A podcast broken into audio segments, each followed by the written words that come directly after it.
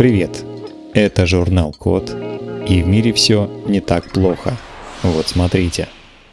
Разработали ультратонкую невидимую электронную татуировку, которая может определять уровень стресса.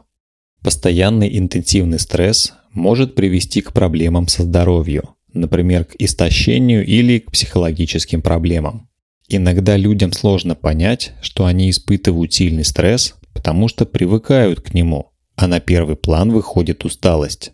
Особенно важно следить за уровнем стресса людям с проблемами психического здоровья, например, с тревожностью или с депрессией, потому что стресс может их усугубить. Проще всего определять стресс по состоянию ладоней, которые намокают, когда человек взволнован или нервничает. Но для постоянного измерения стресса используют громоздкие устройства, которые крепятся к телу и заметны окружающим. Это может создавать физический и психологический дискомфорт, ведь тогда все вокруг заметят это специальное устройство. Чтобы решить эту проблему, в США сделали ультратонкую невидимую электронную татуировку из графена, которая определяет уровень стресса и незаметна при ношении. Электронная татуировка наносится в виде двух волнистых линий на внутреннюю сторону ладони и крепится к браслету или к умным часам. Когда потовые железы наполняются из-за стресса или возбуждения, кожа на ладонях становится более электропроводной. Электронная татуировка измеряет эту электропроводность и передает данные на фитнес-браслет или умные часы. С браслета или часов данные отправляются на смартфон по беспроводной сети. Татуировка действительно очень тонкая, всего семьсот пятьдесят нанометров в толщину. Для сравнения, обычный лист бумаги имеет толщину около сто тысяч нанометров. Во время испытаний электронную татуировку сравнили с гелевыми электродами. Татуировки и электроды подключили к одинаковым моделям часов. В течение пятнадцати часов добровольцы занимались повседневными делами, включая прием пищи, физические упражнения и сон. Электронная татуировка дала такие же показания, что и гелевые электроды. Но при этом она продержалась на коже все время, а электроды отваливались не менее трех раз. Конечно, такую электронную татуировку еще будут дорабатывать, чтобы показания данных были постоянно правильными, а еще чтобы они не искажались от индивидуальных особенностей пациента, например, от сильной потливости или от особого типа кожи. В будущем такие татуировки могут помочь людям отслеживать уровень стресса и не доводить себя до состояний, при которых требуется серьезная помощь. Создали имплантат, который лечит низкое артериальное давление у людей с травмой спинного мозга. У девяноста процентов людей с травмами спинного мозга часто бывает опасно низкое артериальное давление. Так происходит, если в результате травмы мозг перестает регулировать давление при смене позы, например, когда человек садится или встает. Снижение АД приводит к тому, что человек испытывает головокружение, тошноту, может упасть в обморок или даже вовсе станет прикованным к постели. Такое состояние называют ортостатической гипотензией и лечат безоперационными методами. Например, пациент носит бандаж, компрессионные чулки или придерживается диеты с высоким содержанием соли. Но это почти не помогает. Исследователи из Лозанны, Швейцарии, решили эту проблему так.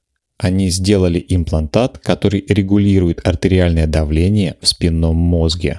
Имплантат стимулирует спинномозговые нейроны с помощью электричества и поддерживает артериальное давление на нужном уровне. Устройство вживляют в область последних трех грудных сегментов позвоночника.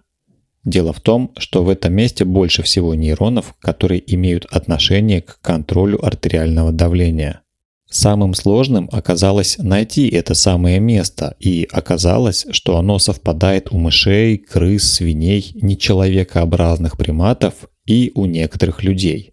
Сначала устройство испытали на приматах, а затем на людях. Первым добровольцем стала женщина с травмой спинного мозга и тяжелым заболеванием моторной и вегетативной нервной системы. У нее было настолько низкое артериальное давление, что она не могла стоять больше трех минут подряд. Сразу после вживления имплантата женщина сумела пройти несколько сотен метров, не падая в обморок. Благодаря таким устройствам многие травмы спинного мозга перестанут быть приговором для людей. Они смогут восстановить чувствительность и способность к движению, и качество их жизни улучшится. Имплантат можно использовать и временно, например, в острой фазе повреждения спинного мозга, когда артериальное давление бывает нестабильным. Это поможет поддерживать состояние людей в отделении интенсивной терапии или во время операции на позвоночнике. Разработали тепловой аккумулятор из древесины, лимонов и кокосов. Современный климат становится все более жарким, и люди вынуждены как-то охлаждать дома и другие помещения, чтобы в них было комфортно находиться. Часто для этого используют кондиционеры, которые потребляют много энергии и вносят вклад в углеродный след. Это парниковые газы, которые попадают в атмосферу и нагревают планету. В итоге круг замыкается. В Швеции решили пойти по другому пути. Там сделали тепловой аккумулятор из природных материалов – древесины, лимонов и кокосов. Этот аккумулятор заряжается от любого источника тепла, например, даже от солнечного света. Если температура в помещении выше или ниже двадцати четырёх градусов, аккумулятор, соответственно, охлаждает или обогревает его. Чтобы сделать тепловой аккумулятор, из древесины удалили вещество лигнин. Это что-то вроде бетона в каркасе дерева. За счет этого древесные клетки потеряли цвет, а в их стенках образовались открытые поры. Эти поры заполнили молекулами на основе цитрусовых и кокоса. Так вот, при нагревании лимонные молекулы превращаются в полимер, который восстанавливает прочность древесины, выполняя роль удаленного лигнина и при этом пропуская свет. Когда это происходит, материал захватывает кокосовые молекулы. Молекулы кокоса могут переходить из твердого состояния в жидкое, при этом поглощая энергию, или из жидкого в твердое, наоборот, высвобождая ее. Этот процесс можно сравнить с тем, как вода замерзает и потом тает. Такие тепловые аккумуляторы могут работать как природные кондиционеры. Их можно использовать в качестве материалов для строительства зданий и для внутренней отделки помещений.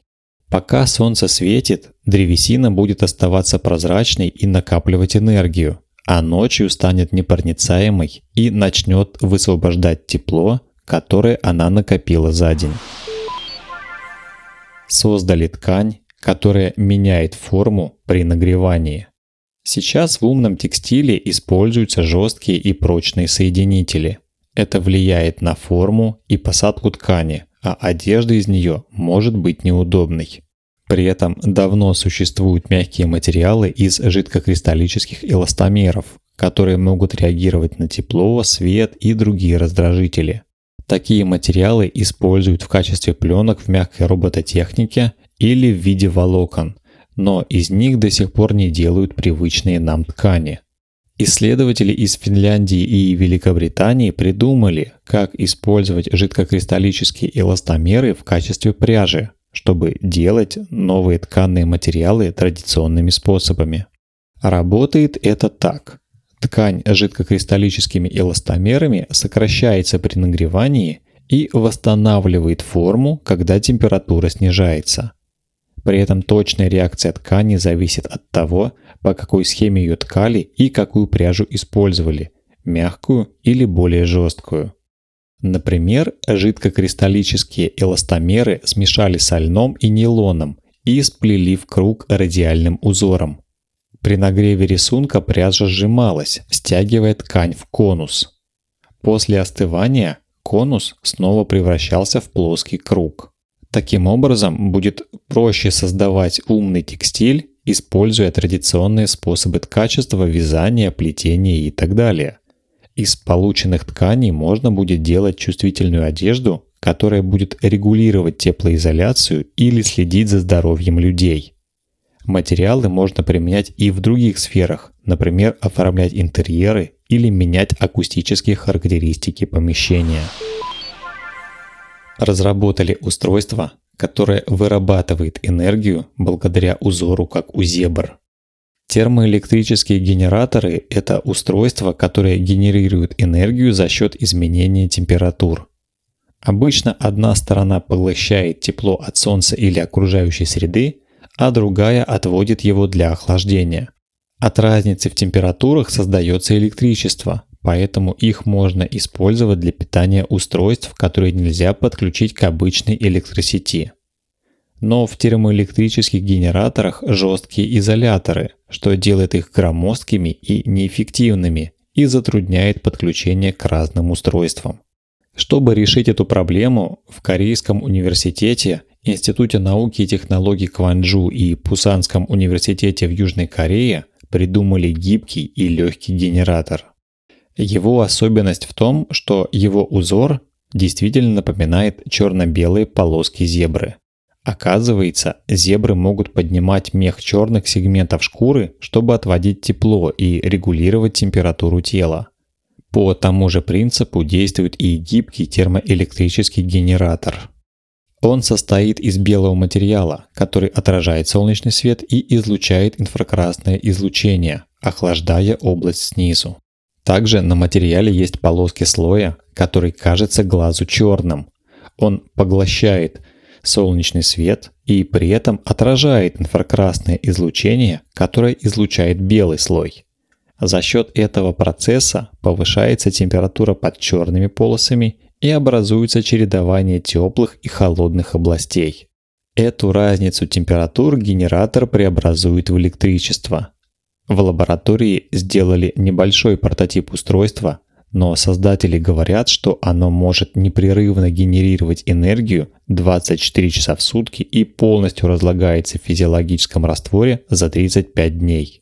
Теперь можно использовать такие термоэлектрические генераторы в умной одежде и в аксессуарах, а также запитывать ими гибкие устройства, которым не подходят жесткие конструкции обычных аккумуляторов.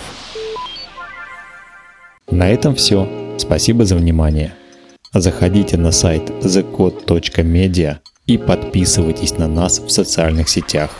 С вами был Михаил Полянин.